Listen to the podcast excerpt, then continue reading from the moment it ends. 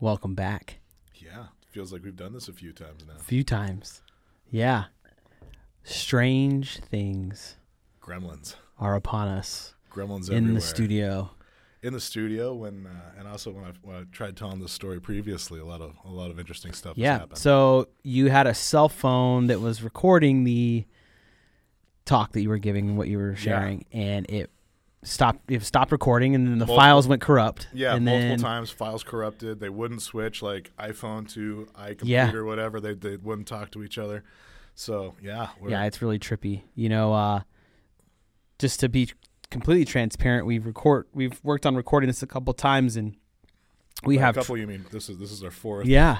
Fourth full take, and we have done troubleshooting. And we have our protocols that we do at the beginning, and some stuff that we cannot explain. Some powers that be that do not want this out there. But you know what? We're not going to let them stop us. No, we're not. We're not going to get tired here. And I appreciate you guys struggling and wrestling with this with me, because I do think this is an important one. Yeah, it is. It really is. And that's why we're going to keep doing it. And if we have to do 100 takes, then so be it. We'll do it. Right? Well, now you said it. Yeah, bring it on. At this point, bring it on. Yep. We're in it to win it. So, no. So, you know, we've been doing these, and we've been talking about, you know, the critters here in the Southwest and stuff like that that are poisonous and deadly. And it brought me back to the vacation that I took to Hawaii. I was at Oahu, and poor guy. Somebody had to do it. Yeah, I know. It was you know, the big island though was way nicer. Yeah, Oahu is the little, you know. But it's more just congested. Yeah. And so anyways, we went to do some snorkeling, and we needed to get some gear. So we rented some gear from a shop over there, and this lady was working in there, and she could tell that we weren't from there. And she's like, "Where are you guys from?" And we're like, "Oh, Arizona." In her face, she's like, "Whoa." And I'm like, "Oh." She's like, "What part of Arizona are you from?" I said, "Oh, the southern end." And she's even like, "Oh my gosh." She's like, "I would never live there." Ooh, taking it personal.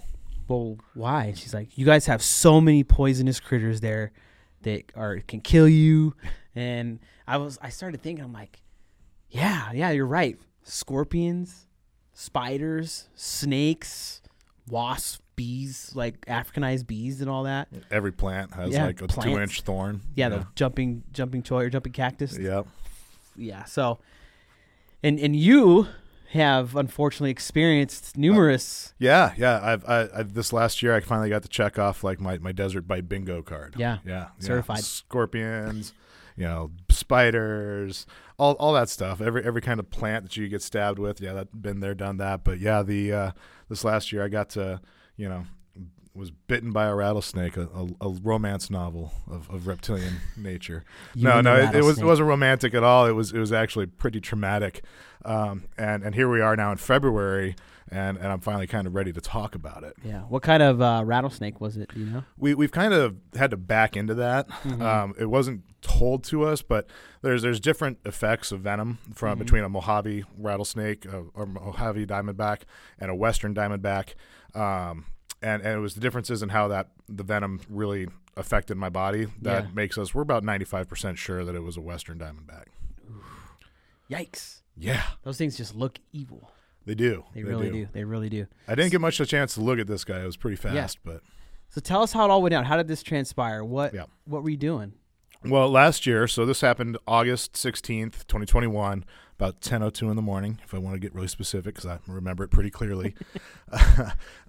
Last year, we had an amazing monsoon. You know, it was really heavy rain, a lot of big storms. And if you're not from the Southwest, like, we have some amazing storms here in the summertime called monsoons. Yeah. And they're usually just, for the last few years, actually, it's been like, maybe. Yeah.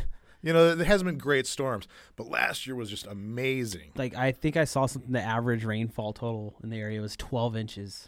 Yeah, and we're on the west side of town out by the Tucson Mountains, and we actually put up our own little rain gauge because we're like, man, I think this is the year. Yeah, right? It's the year. And we had like 14 and a half inches of rain, which is, I mean, for us, that was like the last 3 or 4 years like combined almost, I think. Yeah. And I know that year was, like last year was, I think the first or the second by total rainfall that we have on record. Yeah. Right? And with all that rain out here in the desert, the desert's very much just add water. And so we ended up with just this huge explosion of life with all of that water. It's beautiful. I mean, my huge ironwood tree or in the front there, it was growing like a foot a day. Insane. Like the canopy was just like, just kept going. Thank you for the food. Yeah. Oh my God, water. What is this? Right. You know. But so the entire area was just gorgeous. There was yellow butterflies everywhere. All of the plants, huge and lush. But with the wind and everything, all of those plants that grew super fast were breaking. Yeah. And so I was helping clean up a lot of that. I mean, we'd have trees down all over the place, almost every day because it was almost daily storms. Mm-hmm. And so I was doing a big cleanup, and I actually ended up out to the dump the week before, and I got in trouble because I was just out there wearing my cowboy hat and my cowboy boots, as you do, as one does in the Southwest when in Rome. Sir. Yes, sir. And so guy come over shaking his finger and giving me the business about not having my hard hat and my PPE, didn't have my vest. And I was like, I'm sorry, but I just noticed like I could get out here and I could get rid of this and I could go get another one. If he's like, all right, man, just wear your hard hat next time. So it rained through the weekend, but it started clearing up. And so I thought, okay, we can go for it on Monday. So go out into my garage, going to be a good guy, going to go get my hard hat and play by the rules. Mm-hmm. And I'm also wearing like my muck boots because it's kind of gross out there at the dump. So I've got these big, giant, rubber boots on, and I wear a size 14 shoe. So, I mean, those things are like everywhere. Dang. I can barely like control where they're going, right? Like it's like wearing snow skis or water skis trying to walk through. So and I crash right into this box, right? And it's full of just spray paint cans, and like for effect, like a WD-40 can goes rolling off to the side. And as soon as I kick that thing, I just hear this tss. Oh, spraying. Yeah, like it was just a wet spray. I'm like, oh, I just lit a can of spray paint, and I'm just making a mess right now. I don't have time for this, so I just reach right on down, whack. I knew at an instant that it had happened and what had happened, but also the thought went through my head like, he didn't even rattle, like cheater. Like the direct response for me when I get hear a rattlesnake is scream like a girl and retreat, which is the correct response. I'm pretty sure if you look that up in a book, it's everywhere. It says scream like a girl, turn, run. And that's flee, right? And there's good reason. They're dangerous animals. Mm-hmm. So knew in an instant that it had happened. Everybody asked me like, dude, what did you do with the snake? I'm like, nothing. It was like buried, entrenched in my tool wall there with all my stuff. And I didn't even see him walking up. I don't know exactly where he was. I know when the firefighters came to get him, it looked like a WWE SmackDown went down. There was like broken levels and like just everything was just laid to waste everywhere. So they had to wrestle that guy out of there. But all they wrote down on the piece of paper was rattlesnake. Firefighters, thanks for getting them. Next time, if you know somebody's been bitten by a rattlesnake, give some details. Yeah. Like, was it a sexy snake? Was it an evil snake? Was it more than just a rat? Was it a Western Diamondback? Was it a Mojave? Like, was it one of those cool black ones that we only have here in Tucson? What's going on? What was it? But we had to piece that all together later. And then the other question I get asked is, man, what did that feel like? Right? Yeah. How did it feel? Well, when it first bit me, it hit my – I was wearing a leather cuff at the time. And this guy, Ryan the Anvil, he makes them out of Missouri, just makes really cool stuff, wallets and everything else. And I had one of his cuffs on, and I can say for a fact that his is snake-proof. The snake bit, and it bit into the cuff, and it actually left a scratch on the cuff. I'll send you guys pictures of it. But you also see like a venom slick like coming down underneath there where the venom just leaked out onto the leather of the cuff. No kidding. And so then it bit the cuff and me, and then let go and bit again on the way back out. And, so I got hit with 3 fangs here. And if I got hit with the 4th, I don't know how the story would change, but we'll get into kind of what happened with that in a little bit. But the first initial bite, all I saw was this huge, just the strike was so fast. Just the streak out and back. And that was it, a bit twice in that amount of time. I just yanked my hand back, grabbed it, and saw the 2 puncture marks and was like, okay, rattlesnake. And at this point, usually I'd be, throwing something, using 4-letter words, like, just being profoundly upset. Mm-hmm. But however, this time it just hit me, and I was like, okay, every second and every choice matters. Right? Yeah. Like I'm just under like the life and death zone, right? Like I'm in the pocket of everything matters. So I just calmly went inside. And I asked my wife, hey, I need you to go get me a belt. I just got bit by a rattlesnake. And she didn't even believe me at first. Yeah. Like, because rightly so, she was expecting the Tasmanian devil effect coming through. Yeah. She was like, really? And I was like, I need you to go get me a belt. I need to make a tourniquet. And then we got to go to the hospital. Wow. And to her credit, she was amazing. She went and she got one of her like nylon belts like we had in football. You know, it has like two little rings and you slip it through and really cinches down nice. Used my teeth holding and really got it on there. Yeah. And I don't know if the audience is really like in on tourniquets, but yeah, well, we'll educate them. You know, tourniquets are used to stop blood flow to extremities, especially like during a very violent attack or something like a gunshot wound or knife cutting or something like that. Or even out on like construction sites, right? Like anything. For any deep wound that's causing bleeding, you want to pinch that off so that the blood doesn't exit the body, right? Yeah, because you'll live if you keep your blood inside. That's the idea. It's funny how that works. Keep the blood inside, live, lose the blood. Yeah. Not so much. I was actually using it for the opposite effect, right? Like I didn't want the blood that was in my arm to go back into my body. Mm-hmm. So I've had heart issues in the past. Hold on a sec. Perrier. The cause for effect. Crispest of waters. Crispiest. I've had this history of heart problems, and so I had AFib and SVT previously, and I had an ablation to help me fix that. And I knew just enough about snake venom that rattlesnake venom is going to have its way with my heart eventually. Yeah. And so I was like, I'm pretty sure I can handle, like I'm not going to lose my arm to a tourniquet for an hour, however long I have it in there. Mm-hmm. But I'm not sure I'm going to survive this venom hitting my heart before I'm at the hospital. So I cinched it down. My wife got me to the hospital in like 13 minutes. I mean, I know that this happened at 10:02, and we were walking into the ER at like 10:20. Wow, that's fast. Yeah, she was a rock star. And, you know, we had my 2.5-year-old son with us at the point. His eyes were like saucers. He was just like, what is going on? I was trying to stay calm, A, to keep my heart rate in check, and B, not to freak him out too much and kind of keep everything as calm as possible. But we called 911 on the way. And so when I got in, they're like, oh, you're the snake bite guy. I was like, yeah, that's me. Had blood running down my arm, on my pants. Like, it was, you know, that's not the most bloody thing in the world, but, you know, it was just things happening and it's leaking out of my arm from the tourniquet, everything else. Yeah. But so they get me right back there. And they start pretty immediately was trying to get some tests done. You know, they start running lines. I actually ran 2 IVs at the time. I was like, why 2? Apparently you actually can't run anything with like the antivenin. Yeah. Like, that line has to stay clean, like preserved for the administration of antivenin. Wow. So they had the other one for running everything else. Well, they start hooking me up to the water bags and everything else, getting fluids going, taking blood, all these things. And, oh, we need you to pee in a cup. You know, pretty standard procedure. Well, I was on my way to the dump, so I knew I was going to be gone for a while. So, you know, like a pretty well-grown adult said, you know, I'm going to go to the bathroom first. So I was barely able to give them, you know, just enough for a sample, trickled it out there. Huh?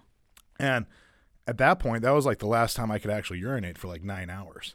Like my kidneys were shut down almost immediately. And so, like I said, they had me hooked up to all these water bags. And in like the first, I don't know, like 5 to 7 hours, I put on like 18 pounds of water weight. Because things were shutting down from the venom. From the venom, like my and they just kept pumping water in, which is what you do. But my body just could not actually process. My kidneys were done. And that so scary. Super scary. And the situation starts to really compound quickly. So when I came in with the tourniquet, they were like, why do you have this tourniquet on there, right? Like they were starting to scold me for it. I'm like, well, this is my history with my heart. And we kind of went through that. And they were like, oh, that was a smart move. Crazy how it changed. Yeah. Woo, yeah, attitude changed. They're like, oh, man, glad you thought of that. Yeah. I'm like, oh, me too. And so they take it off. And that's like the swelling was just incredible. And it happened immediately. We didn't really talk about it. But like after the bite, like it felt like a hit with a hammer. Like somebody struck me with a hammer. Yeah, just like over the head. Just like it felt like it broke my wrist. You ever seen that movie Casino? Yeah. You know what I'm talking about? Mm-hmm. Where they take him in the money room? Yep. And they grab the hammer. Yeah. Oh. So that's pretty much what it felt like, right? Like it felt like my wrist was shattered. I know it wasn't. They took x-rays. They were actually looking to see if a fang was still in there. And that's one of the things that they check for with the x-ray. They're like, nope, it's not broken. I'm like, feels like it's broken. Would you have worn that on your neck if you had that? Yeah. I'm a little bit hurt that I don't have like a hide, like a wallet, some boots, like a little hat band, something. Uh-huh. But anyhow, one of the reasons that I was like, oh, I need to get this tourniquet is I could feel that venom starting to go up the back of my hand like almost immediately. Yeah. And that felt like a just really strong, like a battery acid or something just bubbling through my veins. And then it felt like somebody like chased after that with a torch like on the top of my skin. It felt like my skin was just boiling on the outside or being burned by fire. No. And no way. People, so they're like, well, what kind of pain are you in? I'm like, I'm like a 9.5, you know, and I'm breathing like I'm trying to check my breathing and everything because I'm just trying to cope. Yeah. Right. And just for like reference, Payne and I go back a little way. Like, you got some experience. Yeah, I've done some things. I've had some hurts, had some owies. Last year, I passed 9 kidney stones and went to the hospital for one of them. That was a 7.5 millimeter stone, and they just sent me home with like some Flomax and Tramadol, and they're like, "You got this, champ. Best of luck to you, buddy. Just call me when you got it done. What are you gonna name it?" And so, you know, I almost broke the toilet when that one came out. But like, oh. So this was more painful than that by a long shot. By a long shot. Wow. Actually, when they kept having me try to urinate so they could get more urine samples, and when I would stand up, the heart monitor would report tachycardia, because at that point it felt like my blood vessels were just exploding, like they were splintering. Like, remember in science class, you'd have those tiny little glass pipettes and they would break, and it just kind of, that's what my veins felt like they were doing. Oh my gosh! And there's a reason that it felt like they were doing that. You know, I kind of become a pseudo pro in snake venom. Yeah. And the Western Diamondback's venom actually causes your veins to like shred. They start leaking and breaking apart. It also increases your blood pressure, like sends your blood pressure through the roof, and it's an anticoagulant, which means that your blood's not going to clot anymore. So the reason that you start swelling as much is, yes, a reaction to the venom itself, but it's also because your capillaries and your smaller vessels and everything are exploding. Yeah. And you're just leaking out from the inside. And so this is happening quickly when they take that off. Like, they're trying to draw lines as, you know, to mark the time here, and they're moving that line up by like 2 or 3 inches like every 10 minutes. Yeah. Like, it ended up going all the way over past my shoulder. My like upper arm was so swollen by the end of the day that it looked like a character from like a, I don't know, some kind of like muscle bound, like something, but it was just weird and globby and just, oh man, yeah, very strange. So I'm dealing with all this in the ER, and they're looking for a room for me up in the ICU. They're like, "We got to get you up there," and we're waiting and we're waiting. Oh, and to the antivenin thing, the first dose of antivenin that they gave me was 20 vials of antivenin. 20 vials. Yeah. So they started that in the ER and getting that going, and it started to slow down the swelling a little bit. And it's funny, we were in 2021 at the time, 2022 now, but like we're as well versed in snake bites now as we were like 2,000 years ago. Not a lot of progress, huh? No, not a lot of like we really understand this, and apparently that because it goes all the way down to like what kind of snake, the age of the snake, the diet of the snake, this, that, the other thing. Like, there's so many variables. What mood was he in? Yeah, exactly. This guy was pissed apparently. Like, yeah. We ended up, all said and done, that first 24 hours with 34 vials of antivenin being administered.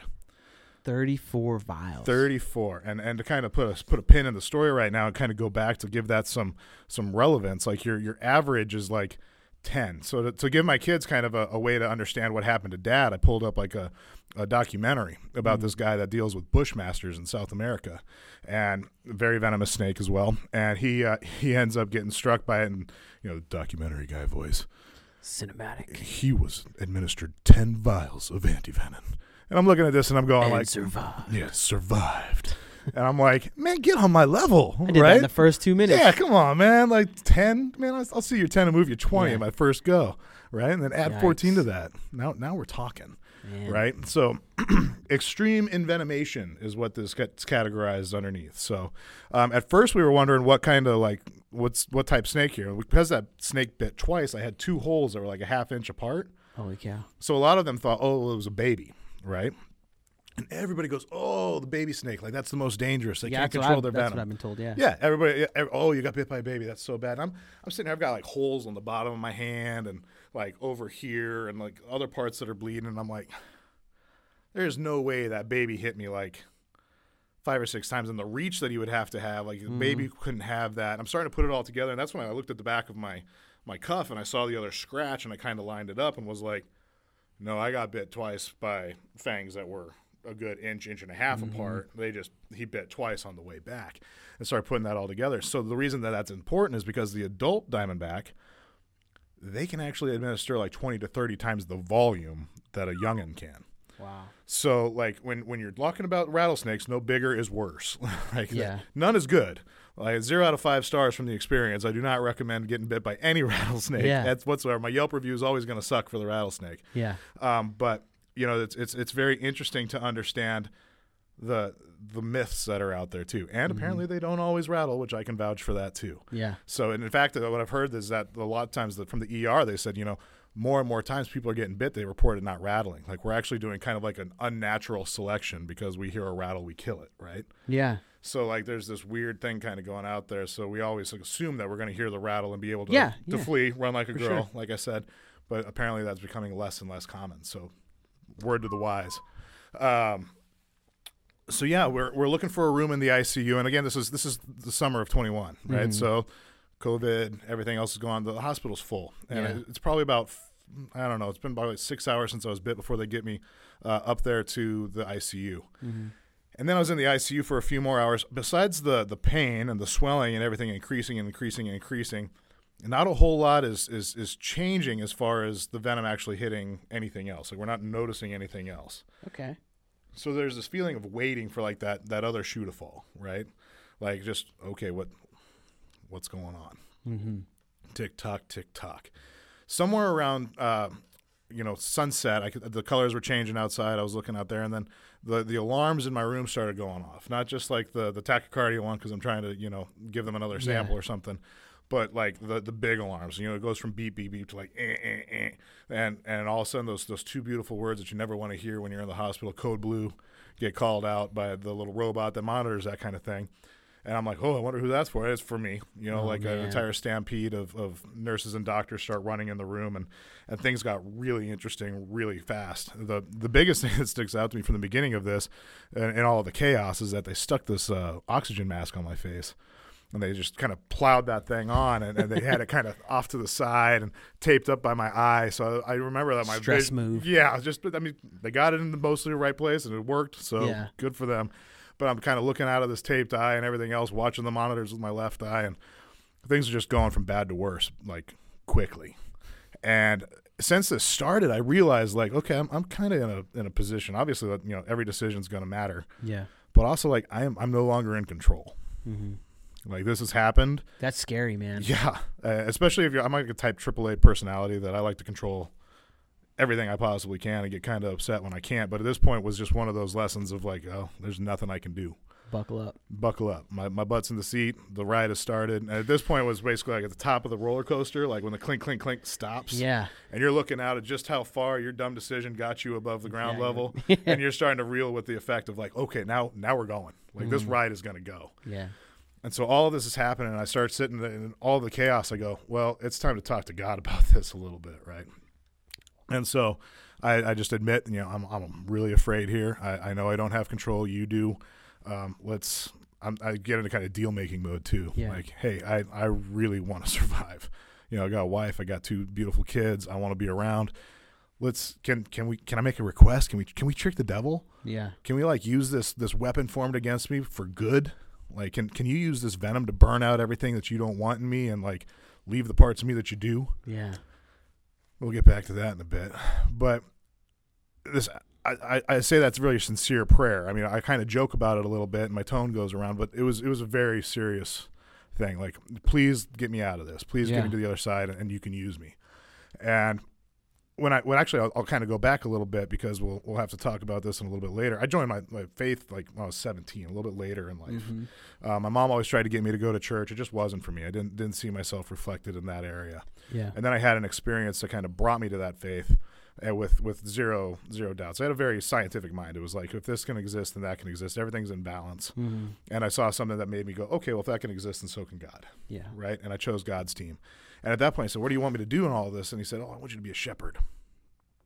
Okay, so I actually started teaching Sunday school. As a very new-to-the-faith kind of guy, I jumped right in, read the Bible, did all that, and got myself pretty well versed enough. And my church at the time needed somebody to help with the junior and senior high. So I jumped in there at, like, 18, 19 years old and started teaching kids that were, like, 5 to 8 years younger than me. Mm-hmm. It was pretty cool because there was, like, kind of the peer effect there. Yeah. But anyhow, we're going through this whole thing here, and we'll kind of touch back to that on a little bit, where all of a sudden it starts calming down. After that prayer, after everything, like, hour and 15 minutes into this whole process, they're working on me for an hour and 15 minutes through all this, and I'm just thinking I'm going to die. Yeah. And then all of a sudden, the alarms are starting to kind of quiet out.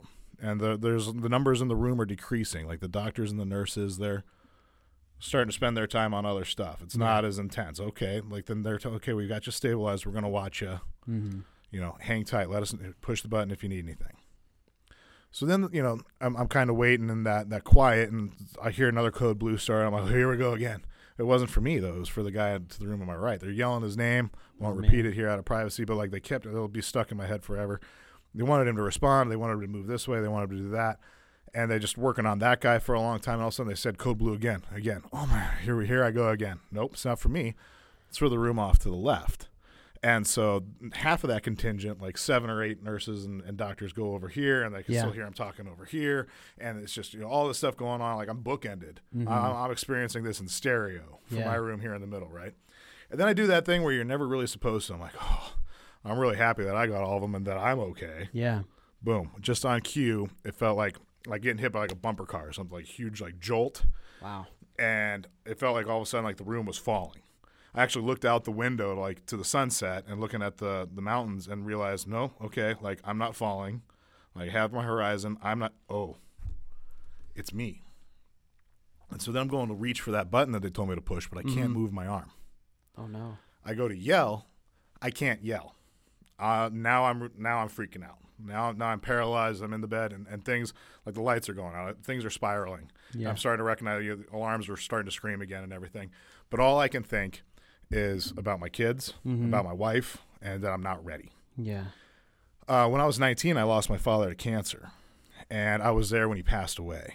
And I did not want to tell my dad anything but fight and stay with me and don't go. I'm not ready, all that. But I prayed to God and said, like, you know, hey, can you help me make this? This is about him, not me, right? Like it, the numbers on the charts, there wasn't really anything to fight for anymore. Sorry, man. I appreciate that. But so through that, I got these words to tell my dad. I was holding his hand. You know, you're so loved. It's okay. Like it's all going to be okay. You did great. You know, all of these kind of really reassuring things that I didn't want to say, but I was given the grace to say. Mm-hmm. And here I am, like 19 years later, sitting in a bed, literally life slipping away from me. And I'm hearing that being echoed back. I kind of describe God as like the best author in the world. He can tell way better stories than anybody else that I know. And I'm just here to kind of repeat it. Mm-hmm. But there's this echo of those same words that I was telling my father while he was passing away. They're coming back to me to reassure me. Yeah. And there's this comforting feeling that's kind of coming over, and I know I'm not alone, and I'm listening to those words, and it was very scary and touching. Mm-hmm. And then all of a sudden, I was in darkness. It was black, right? But I was still conscious, and I know I wasn't with my body. I couldn't feel the pain anymore. Like I said, I was in a lot of pain. Very, very knowing pain. Mm-hmm. All of that was gone. I was in this, like, I kind of can only equate it to when you're in, like, that winter bed that's, like, the most cozy position, and you wake up and you're like, oh, no. Mm-hmm. Everything's perfect. The temperature of the room's perfect. The temperature of the covers. Warm. The weight is right. You're cozy and comfy, and everything's just, that's how it felt. Mm-hmm. Like, it was just so perfect in so many ways. And not only did I lose my dad when I was young, I lost my grandparents, I lost some uncles, aunts, I lost a cousin at a young age. She was 34 when she passed. There's just so many people that I've missed, and I've carried a lot of grief for. I don't like to say that my life is defined by my father's passing, but it's kind of hard to say that your life isn't. Yeah, well, you were young, man. Yeah, I mean, it's such a foundational loss. Yeah. And, it took me a long time to deal with that. And a lot of those kind of losses afterwards, and I've done a lot of men's work, and we'll kind of touch on that in a little bit too. But the thing about it is, that grief kind of becomes defining, like that loss, that moment, and everything that comes after it becomes a part of your path, and you can't really ignore that. And I don't ignore it anymore; it's just part of my life. But other people have had it a lot worse, and other people have had it better, sure. But this is just my path. But here I am, and I know I start in this darkness, and I know I'm starting to have conversations. Like, I'm having meet and greets, basically, with my family that's passed before me. Yeah. And it's just these joyous meetings. I know that they're okay. I know that they're beyond okay, right? Like, they're good. It is happy. It is good times here on the other side. This is an amazing revelatory thing. And the best way I can explain this one, too, is that I have a knowing that I had these conversations. Mm-hmm. Like, I know that I talked to my dad. I know that I talked with my grandparents. I know that I talked with my uncles. And I'm pretty well sure that I talked with my cousin. Mm-hmm. I couldn't tell you the specifics of any of those conversations. It's like a barrier. Yeah. Like almost a do not pass go, do not collect $200 on the way back. Wow. And let's talk about that way back, because I was having these conversations and I'm back in that darkness, and all of a sudden there's just this command, breathe. And again, I get that jolt, like hit again, like, you know, I'm back in my body. I know I'm back in my body. I'm feeling pain. I'm kind of aware of beeping and screeching from the machines. Completely different scenario than where it was previously. Yeah. I am in a different place now, and I am trying to breathe, and it is not a subconscious thing. It is not not an automatic thing. Mm-hmm. I am working through everything, and breathing is hard. It's like trying to pull apart like two sticky sides of duct tape stuck together. Yeah, that's like hard. That's impossible. My lungs are like have been empty for a bit, and I'm trying to pull them out. I remember wiggling to the side a little bit, like trying to roll a little bit, and I finally created enough space where I could start gasping in a little bit of air. And I started working in and kind of a rhythm, right? Like in 2, 3, out 2, 3. And that became my mantra. And I went through about 4 or 5 cycles of that, and I could start opening my eye a little bit. And I started opening my eye, and I'm looking right at that monitor that was hanging out before and looking at the blue number, which is your blood oxygen saturation. Yeah. And it was just coming up to 40%. In context of that, good. You usually lose consciousness around 85%. Yeah, yeah. So I'm reeling with this. My heart rate's going, 40, 50, 60, jumping through the roof at this point, and it's just my body's kicking back on, like a hard start. And as I'm kind of conscious and starting to take in the room a little bit, I realize I'm alone. Nobody from the outside told me to breathe. It wasn't like them yelling at the guy in the other room.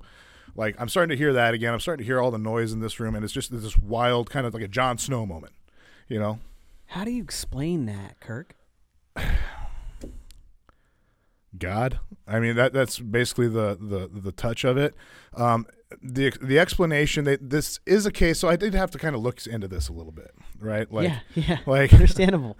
But actually, I actually didn't look into it until I gave a talk a few weeks back, and like, okay, well, if somebody actually asked me, because this has been a very personal thing, like I actually went onto Facebook after, just explained to everybody that I've been bit by a rattlesnake and promised to talk about this part of it, but never really got around to it. Mm-hmm. I wanted that time to kind of digest and get my arms around it and be able to.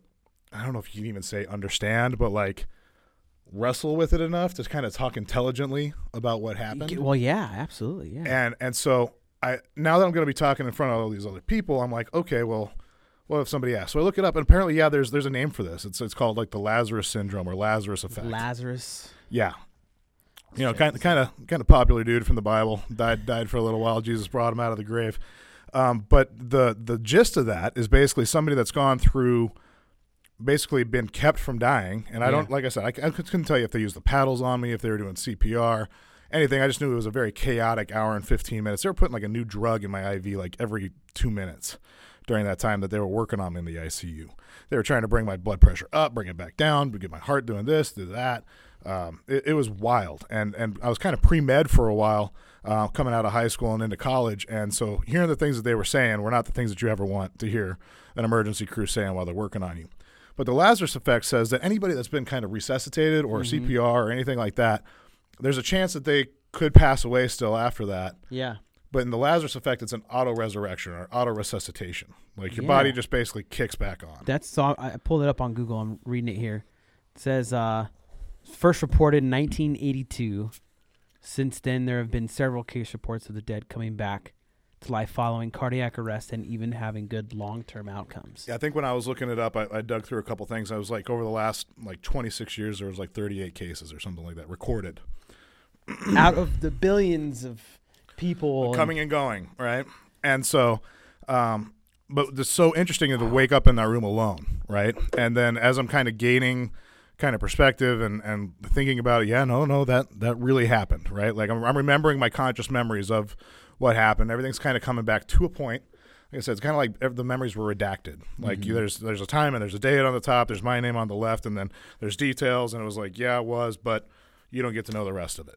And so I'm trying to grapple with all that. And all of a sudden a nurse kind of comes charging in, and she starts looking over at the equipment, and she pulling this paper trail that's coming off of the heart machine, my heart monitor over there. And she's like looking at it, drawing it out. And then all of a sudden she kind of hits a spot. Uh-oh. Yeah. And she's like, okay. And she kind of pulls it out longer, and she just kind of puts the paper down and goes, are you okay? And I'm just kind of sitting in bed, and I look at her, I'm like, you tell me. You get paid to do this. Yeah, like this is your thing, not my thing. I you am I okay? That's when you know something really, really happened, where they're like, Yeah, like when the ICU nurse is like shocked that you're upright and looking waving. At, yeah, hi. And yeah, so she leaves, and it's just this very interesting whole, you know, effect of the shock of her face and kind of giving me that confirmation. Yeah, something absolutely just happened. And so now I'm kind of grappling back with that prayer that I said earlier, you know, like let's trick the devil. Yeah. Let's burn out, you know, what you don't need in me, and I'm here for you. So now I'm looking at this, and why I brought up that, you know, kind of charge of being a shepherd earlier. Now I'm back alone in this room. The alarms are getting quiet again. I'm going, okay, God, like, what do you need me for now?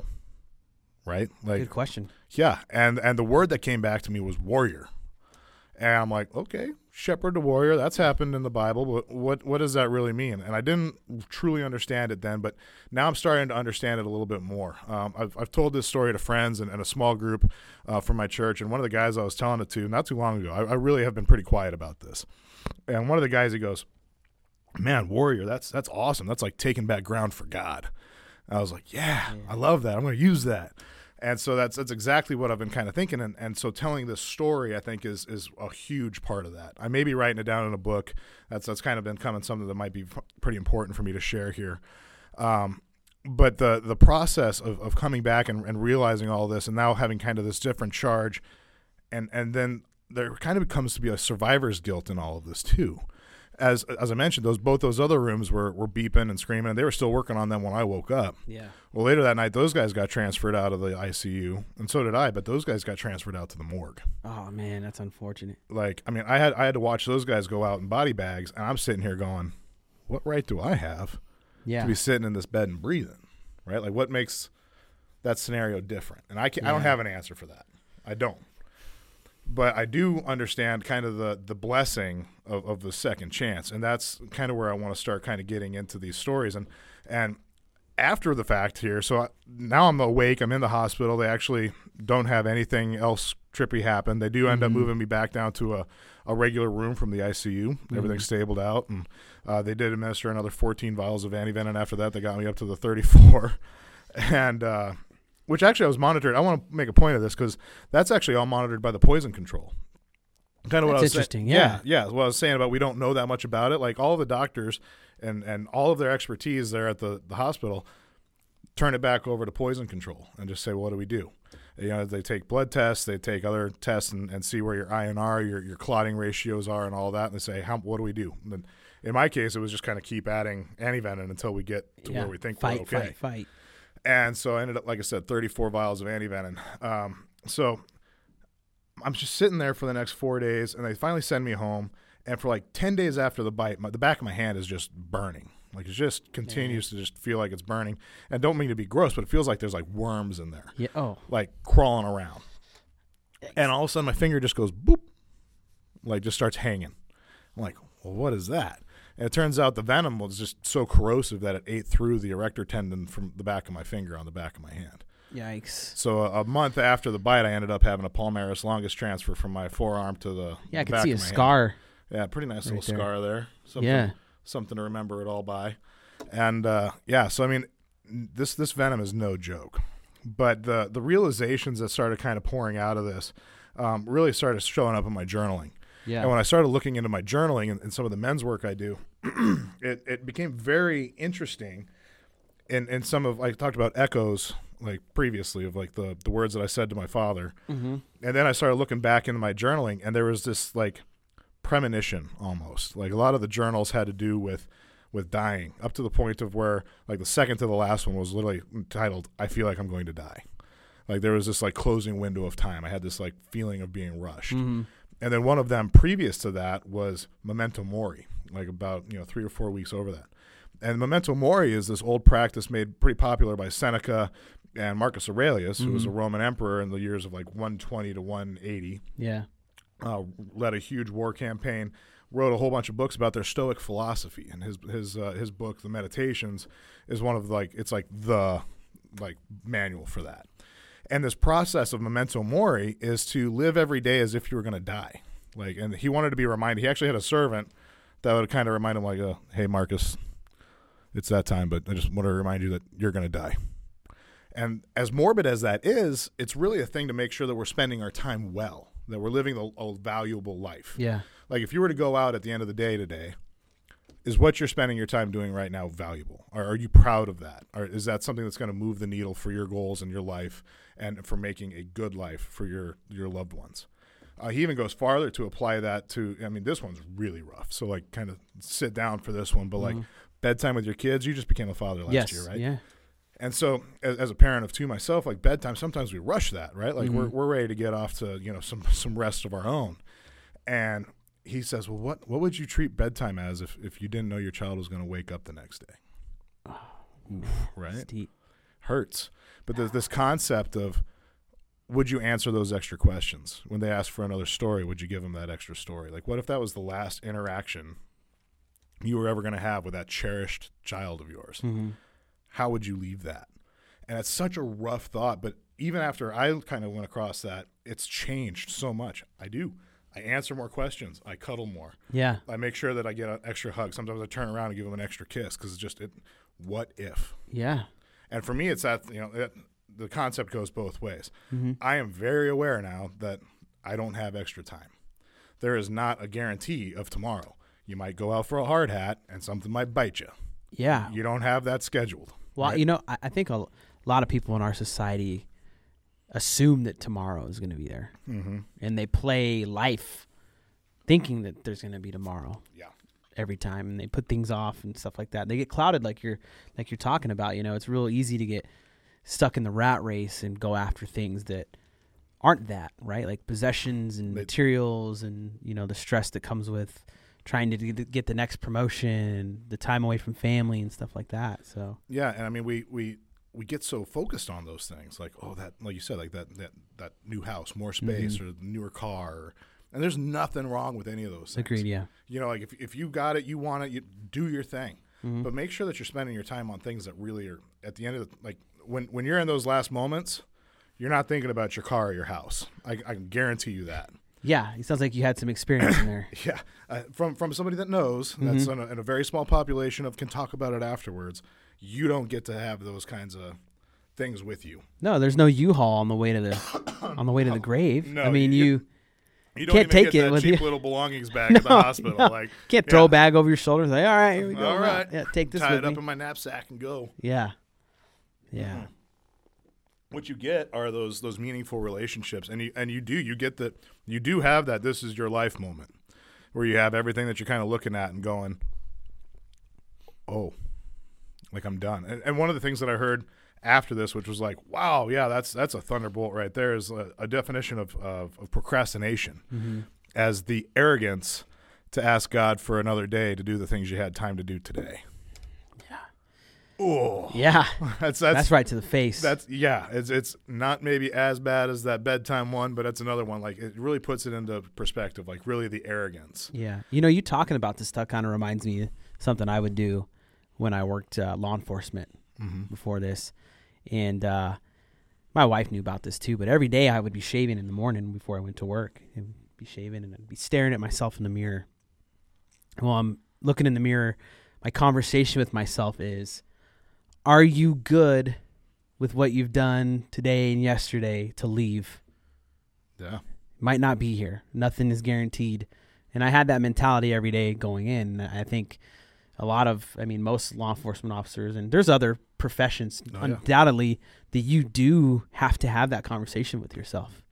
Yeah. And if you're not, it's when, it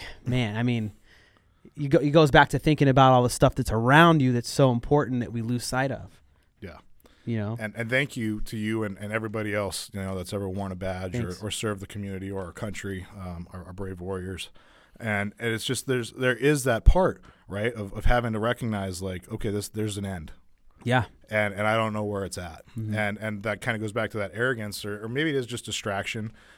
For me, I can speak, it was an arrogance of tomorrow, right? Yeah. Like I've got time. And really the fact of the matter is we don't know how much time we have. Mm-hmm. I might have another 40, 50 years here. I might have another 40 seconds. Yeah. I don't know. But what I do know now from this experience, and I'm trying to kind of get this meaning across, is that everybody in your life should know where you stand, right? You need to be putting your time and investing yourself into the things that are important. Yeah. If you had, something happened to you and you only had 5 minutes, how would you spend that 5 minutes? Do those people that you would want to spend that time with know?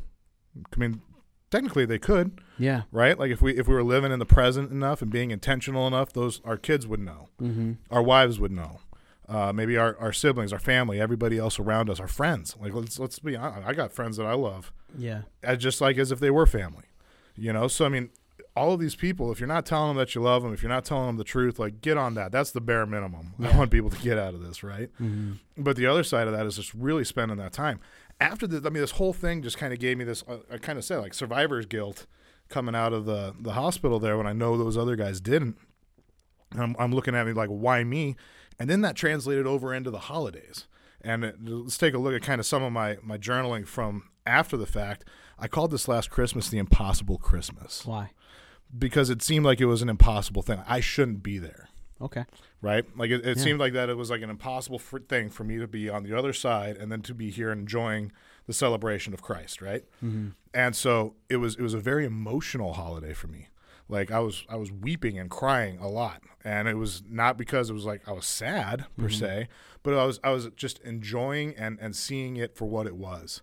I was experiencing Christmas kind of like a baby again, like a child. Yeah. And it's so difficult for me to even have these kind of conversations. I think that's why it's taken me so long to talk about it, because there's not really a lot of people that can understand what I'm saying. I can't explain this to my kids. I will at some point, and hopefully they'll listen to this and there'll be a lesson kind of taught through whatever if I don't have the time to do it. But there's and even my wife, like, I mean, I've talked about her with all of the COVID restrictions. Mm-hmm.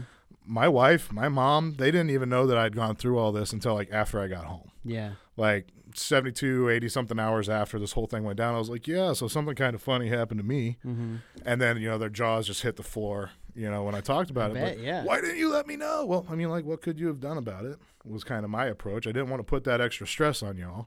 But, I do also kind of see the folly of not letting them know. But this whole Christmas thing, though, was just wild because I got to see it for what the miracle of the present was, and seeing other people experiencing it, kind of like, oh, this is just another holiday, taking going pictures, through the motions, yeah, like taking pictures with their phone to put it up on the gram. Go visit the in-laws. I got to do this, and then I got to do that. And then there's this thing and that thing. We are all busy in the holidays, right? Yeah. Like if you got kids, especially, like you are running here, there, everywhere, and you are ticking off a lot of boxes. That's just part of the game. Mm-hmm. But please just like recognize that. Take some time to just go, wow, like this is special time of year. This is a special amount of joy that I'm being surrounded by. Mm-hmm. Like what if that was your last Christmas? That's been the topic of movies before. Like that's not really a new one. Yeah. But like we don't take it for the truth that it really can be. Mm-hmm. And so going through all of that and having those new eyes, it's been very impactful. I'm hoping to kind of impart some of that with the viewership or your members here, because we really are just not given any kind of promise on what we have as far as time and runway and what we have coming next. And it's just this idea of being present with your babies, being present with your spouse, being present with your family. Mm-hmm. And it's just, it's cliche as it can be. Yeah. They call the present a present because it's a gift, right? Uh-huh. But it really is. And we get so caught up in all the things that we talked about that we miss the value of that. When you were talking about the part where you were hearing voices, when you were in that state of kind of just on the other side, mm-hmm. You heard from family and stuff like that. What did you see and feel from them and how they felt? Yeah. Where they were. So again, redacted, like there's a knowing. I don't know exactly what we talked about, but I do know that they were extraordinarily good. Like it was a joyous thing. At peace. Yeah, totally at peace. Everything was fine. They we met in it was a joyful meeting. I do know that. And so there's the level and magnitude of hope that I have for, what comes next. Like I said about my experience kind of left me as a teenager not being able to not deny that there's a God, right? Yeah. And now I'm in a position where I'm not able to deny that there's an afterlife. And I also know that there's plenty of joy and comfort in it. and there's this huge weight that's off my shoulder. You know, I kind of said there's like defining grief of that other event. That's for the most part gone.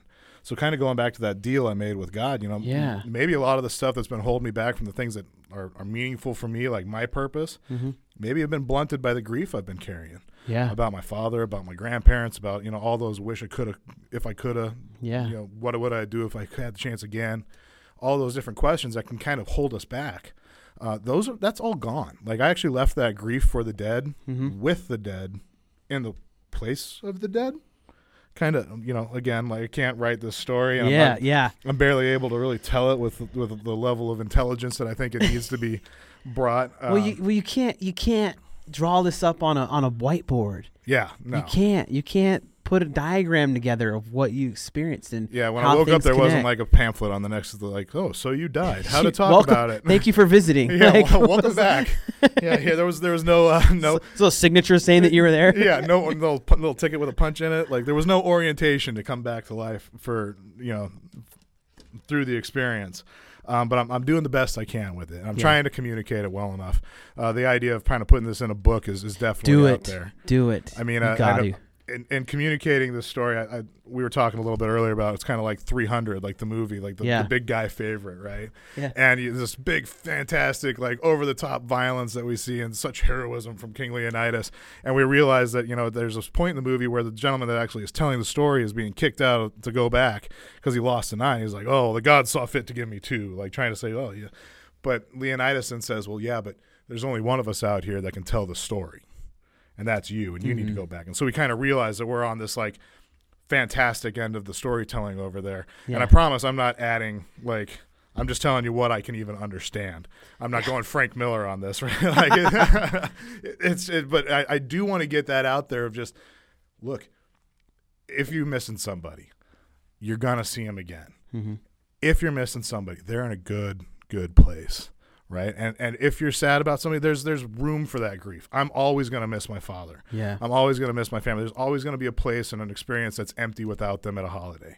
That's not going away. But I can carry joy because I know where they are. Yeah. And I know that they're good. They're beyond good.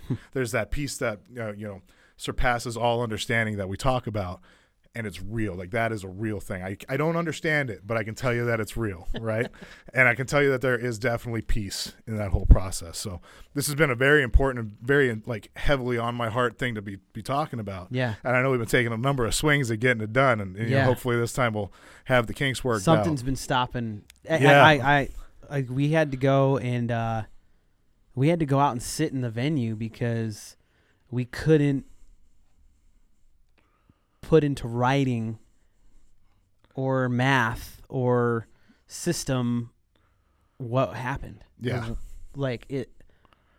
I think all you should put up like worked. Some blooper. Like, yeah. You know, here's take one where the microphones suddenly weren't working, and here's take two where the cameras went out, and here's, you know, take three where, you know, just all these different things. But and, you know, I know how good. Put it in the book, here. Man. Put it in the book. Hey, I was here at that studio, and it.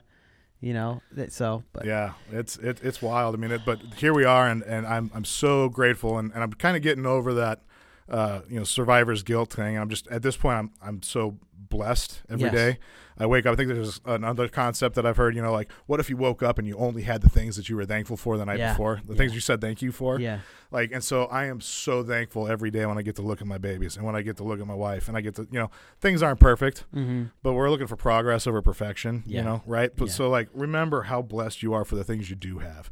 And so many situations, the things that you have are somebody else's dream. Yeah. Right? And absolutely. We forget that, especially here in America. Yeah. Right? Like the things that we're, like, disappointed in, somebody else can't even imagine to have. Yeah. And so realize that we're doing well and spend your time with the things that are going to matter, that you're going to look back on when I'm sorry that you will. Okay. But you're going to end up in a situation where you're looking back on things going, yeah, this was my life. Just go to the wide angle if you're having, so things are hiccuping again here. She's directing. So, yeah. But, hey, you know, it's been great having you here. Thank you for sharing your story. It is just, I get kind of chills when I. And this was like the fourth time you've heard it too. Well, but I want to thank our sponsors too, Copper Creek Cookies, Fresh Catering, and Blueprint Home Services. Thank you for the stuff you guys do. And I want to say, if you want to be on this podcast, reach out to us at ltdmedia.net. If you need you need a webpage, some other online services, Google Ads, you name it, social media, we got you covered. Thank you for listening.